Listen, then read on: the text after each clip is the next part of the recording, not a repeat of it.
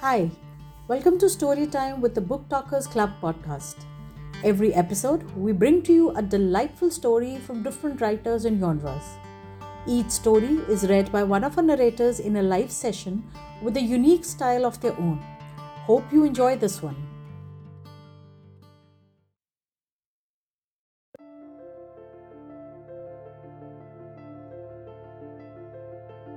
If I forget thee, O earth.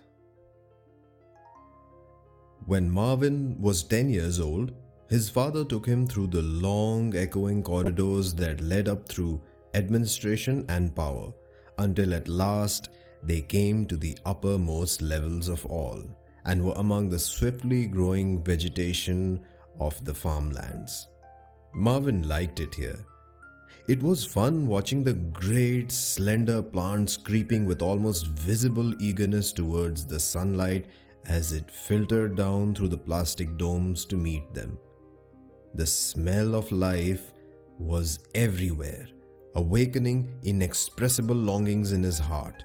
No longer was he breathing the dry, cool air of the residential levels, purged of all smells, but the faint tang of ozone he wished he could stay here for a little while, but father would not let him.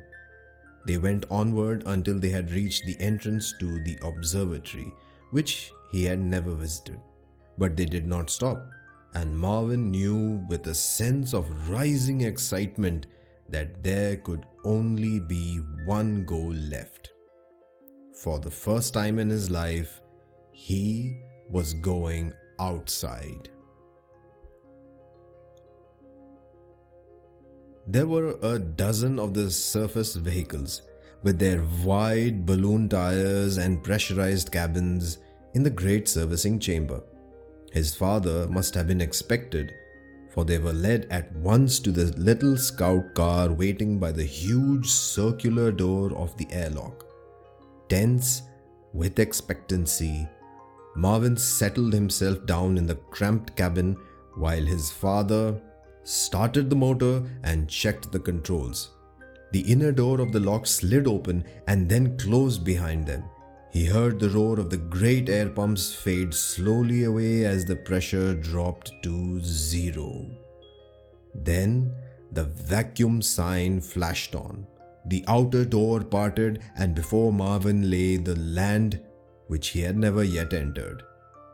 He had seen it in photographs, of course, he had watched it imaged on television screens a hundred times, but now it was lying all around him, burning beneath the fierce sun that crawled so slowly across the jet black sky.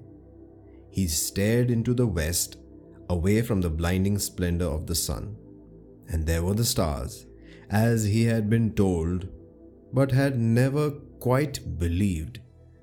He gazed at them for a long time, marveling that anything could be so bright and yet so tiny. They were intense, unscintillating points, and suddenly he remembered a rhyme he had once read in one of his father's books. Twinkle, twinkle, little star, how I wonder what you are. Well, he knew what the stars were. Whoever asked that question must have been very stupid. And what did they mean by twinkle? You could see at a glance that all the stars shone with the same steady, unwavering light. He abandoned the puzzle and turned his attention to the landscape around him. They were racing across a level plain at almost a hundred miles an hour, the great balloon tires sending up little spurts of dust behind them. There was no sign of the colony. In the few minutes while he had been gazing at the stars, its domes and radio towers had fallen below the horizon. Yet, there were other indication of man's presence. For about a mile ahead, Marvin could see the curiously shaped structures clustering around the head of a mine. Now and then, a puff of vapor would emerge from a squat smokestack and would instantly disperse. They were past the mine in a moment. Father was driving with a reckless and exhilarating skill, as if as if it was a strange thought to come into a child's mind. He was trying to escape from something. In a few minutes, they had reached the edge of the plateau on which the colony had been built. The ground fell sharply away beneath them in a dizzying slope whose slower whose lower stretches were lost in shadow. Ahead, as far as the eyes could reach, was a jumbled wasteland of craters, mountain ranges, and ravines. The crests of the mountains, catching the low sun, burned like islands of fire in a sea of darkness, and above them the stars still shone as steadfastly as ever. There could be no way forward, yet there was. Marvin clenched his fists as the car edged over the slope and started the long descent. Then he saw the barely visible track leading down the mountainside and relaxed a little. Other men, it seemed, had gone this way before. Night fell with a shocking abruptness as they crossed the shadow line and the sun dropped below the crest of the plateau. The twin searchlights sprang into life, casting blue white bands on the rocks ahead so that there was scarcely need to check their speed. For hours they drove through valleys and past the foot of mountains whose peaks seemed to comb the stars. And sometimes they emerged for a moment into the sunlight as they climbed over higher ground. And now on the right was a wrinkled, dusty plain, and on the left its ramparts and terraces rising mile after mile into the sky, was a wall of mountains that marched into the distance until its peaks sank from sight below the rim of the world. There was no sign that men had ever explored this land. But once they passed the skeleton of a crashed rocket, and beside it, a stone cairn surmounted by a metal cross. It seemed to Marvin that the mountains stretched on forever. But at last, many hours later, the range ended in a towering, precipitous headland. But at last, many hours later, the range ended in a towering, precipitous headland that rose steeply from a cluster of little hills. They drove down into a shallow valley that carved in a great arc toward the far side of the mountains.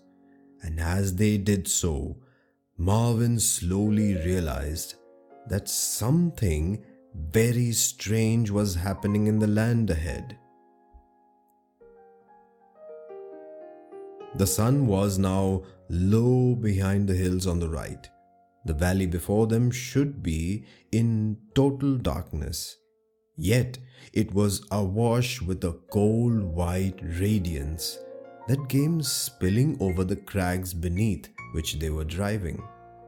Then, suddenly, they were out in the open plain, and the source of the light lay before them in all its glory. It was very quiet in the little cabin now that the motors had stopped. The only sound was the faint whisper of the oxygen feed and an occasional metallic crepitation as the outer walls of the vehicle radiated away their heat. For no warmth at all came from the great silver crescent that floated low above the far horizon and flooded all this land with pearly light. It was so brilliant that minutes passed before Marvin could accept its challenge and look steadfastly into its glare. But at last, he could discern the outlines of continents, the hazy border of the atmosphere, and the white islands of cloud. And even at this distance, he could see the glitter of sunlight on the polar ice. It was beautiful and it called to his heart across the abyss of space. There, in that shining crescent, were all the wonders that he had ever known the hues of sunset skies, the moaning of the sea on pebbled shores, the patter of falling rain, the unhurried benison of snow. These and a thousand others should have been his rightful heritage. But he knew them only from the books and ancient records, and the thought filled him with the anguish of exile. Why could they not return? It seemed so peaceful beneath these lines of marching cloud. Then Marvin, his eyes no longer blinded by the glare, saw that the portion of the disk that should have been in darkness was gleaming faintly with an evil phosphorescence. And he remembered. He was looking upon the funeral pyre of a world, upon the radioactive aftermath of Armageddon. Across a quarter of a million miles of space, the glow of dying atoms was still visible, a perennial reminder of the ruinous past.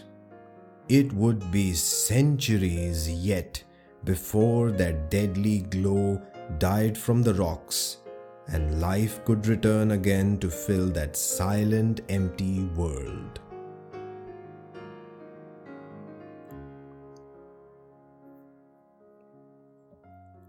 And now, father began to speak, telling Marvin the story which until this moment had meant no more to him than the fairy tales he had once been told.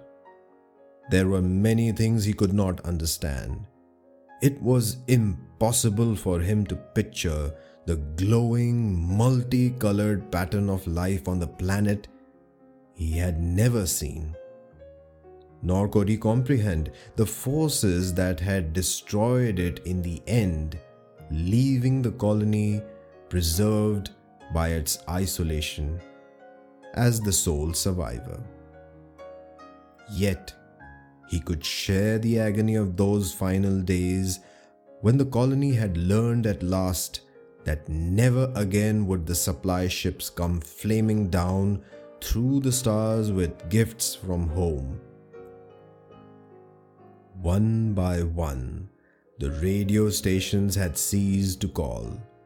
On the shadowed globe, the lights of the cities had dimmed and died. And they were alone at last, as no man had ever been alone before, carrying in their hands the future of the race. Then had followed the years of despair and the long drawn battle for survival in this fierce and hostile world. That battle had been won, though barely. This little oasis of life was safe against the worst that nature could do. But unless there was a goal, a future toward which it could work, the colony would lose the will to live, and neither machines, nor skill, nor science could save it then.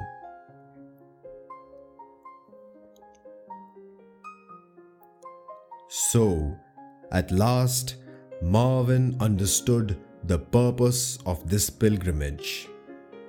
He would never walk beside the rivers of that lost and legendary world, or listen to the thunder raging above its softly rounded hills. Yet, one day, how far ahead? His children's children would return to claim their heritage. The winds and the rains would scour the poisons from the burning lands and carry them to the sea. And in the depths of the sea, they would waste their venom until they could harm no living things. Then the great ships that were still waiting here on the silent, dusty plains could lift once more into space along the road that led to home. That was the dream. And one day, Marvin knew with a sudden flash of insight he would pass it on to his own son here at this same spot with the mountains behind him and the silver light from the sky streaming onto his face. He did not look back as they began the homeward journey.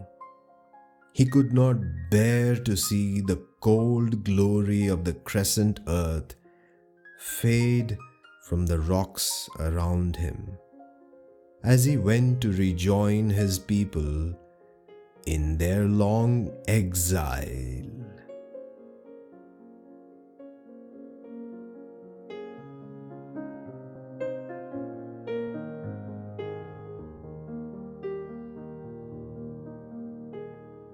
Thank you for listening. You can join our live sessions on Clubhouse and connect with us on Twitter at Book Talkers Club. You can drop us a mail on booktalkersclub at gmail.com. Do like, follow, share, and subscribe to Book Talkers Club podcast. See you around soon for another episode. Have a great day.